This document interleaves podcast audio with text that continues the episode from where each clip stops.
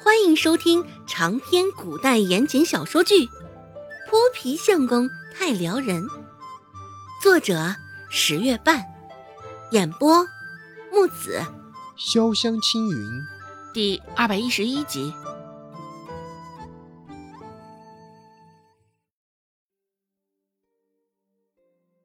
隔着不远的距离，那婆子也没有观察到孟婆子现在情绪的变化。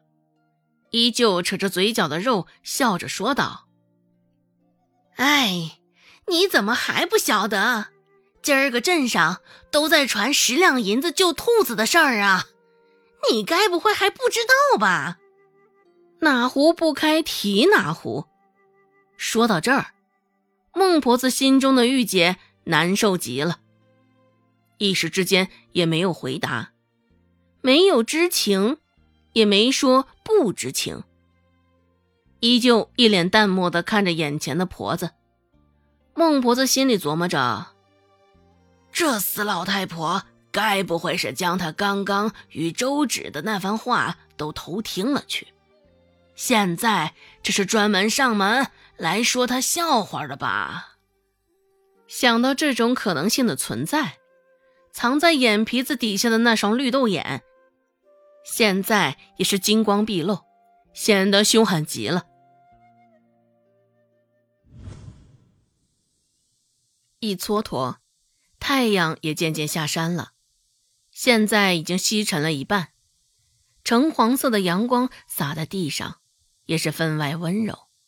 只是对孟婆子的脸却没有那般温柔，刺得孟婆子的眼睛更是一阵眼花。本就只有绿豆般大小的眼睛，现在更是受不住这阵强光的照射，眯得更小了。门口的那婆子站着，刚好半张脸隐在阳光之下，看不清她脸上的神色。见孟婆子脸上的表情这般严肃，那婆子扯了扯嘴角，继续说道：“哎，你板着一张脸做什么呀？”哼，这好事落在你们周家的头上，不该开心吗？孟婆子无视他的笑，沉着声骂道：“你到底想说什么？”隐隐约约之中，孟婆子的脸色已经越来越黑了。那婆子也察觉到了，收敛了些许脸上的笑意，说道：“切，真是无趣。”不过看你这样子，还不知道你家大儿媳妇跑去县令那儿打着包票说能救活那兔子了。哎，既然你也不知道这事儿，恐怕你大儿媳妇那处也没有诚心想要告诉你得了十两银子的事儿。哎呀，不想分出些血孝敬你吧？原本。还挺是眼红你的，只是现在这么一看，呵呵，也不怎么样嘛。哼，你这大儿媳妇得了好处，不也没想到你这个老婆子吗？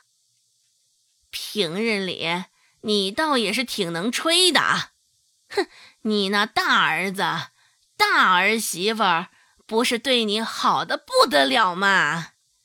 哎呀，原来竟是这样的好啊！我这回可算是开了眼界喽。那婆子扔完一连串的话之后，就离开了周家。离开之时，她那不屑的眼神也更是明显，就这般甚是直白的扫了孟婆子一眼。孟婆子脸色。已经黑的不像样子了，不仅是因为那婆子的话，还因为她最后的那个眼神。孟婆子什么时候受过这样的事情了？想到事情的原委，还不是因为刘氏，孟婆子心头的怒气更是滔天。若是刘氏现在就在她眼前，恨不得徒手将她手撕了解恨。逮着机会，周有巧开口说道：“娘，刚他那话是什么意思啊？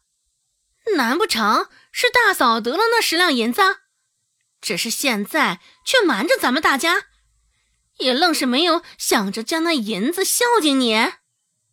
周有巧心里也是跟个明镜似的，现在又有机会能够在孟婆子面前踩刘氏，何乐而不为？孟婆子重重喘了一口粗气。一双三角眼恶狠狠地瞪着地上早已干涸的鸡粪，沉着声骂道：“个贱婆娘，倒是个不长记性的！上回的事儿早就已经警告过他了，没有想到还敢再犯！哎！”说罢，孟婆子又是重重地喘了口气，本就佝偻的背，现在弯的更是有些厉害。周有巧继续在一旁煽风点火道：“啊，也是，这回大嫂也真的是太过分了。十两银子拿到手了，竟然还能这般不声不响的。今儿个要不是别人说起，咱们到现在还蒙在鼓里呢。死不要脸的娘们儿，真是白瞎我对她这么好。”孟婆子眼神一凛。叉着腰，站在院子中央骂了片刻，只是还觉得不够过瘾，想去松安村找刘氏。只是孟婆子现在腿折了，也没法走那么远的路啊，无法。孟婆子只能将主意打到了周有巧的身上。孟婆子开口吩咐道：“有巧，你去松安村，将刘氏那个贱娘们给我带来。”我倒是要跟她好好理论理论，怎么的，拿了那十两银子，还对我这般藏着掖着呢？周有巧一听，眉头就皱了起来，怎么的，竟然还给他来活了呢？也不多想，周有巧直接开口拒绝：“娘，现在太阳都开始落山了，也晚了。”孟婆子暴脸的呵斥道：“晚什么晚？这太阳还没有下山呢！你这是瞎了还是瘸了？这点小事儿都给我推三阻四的！”本集播讲完毕，感谢您的收听。感兴趣别忘了加个关注，我在下集等你哦。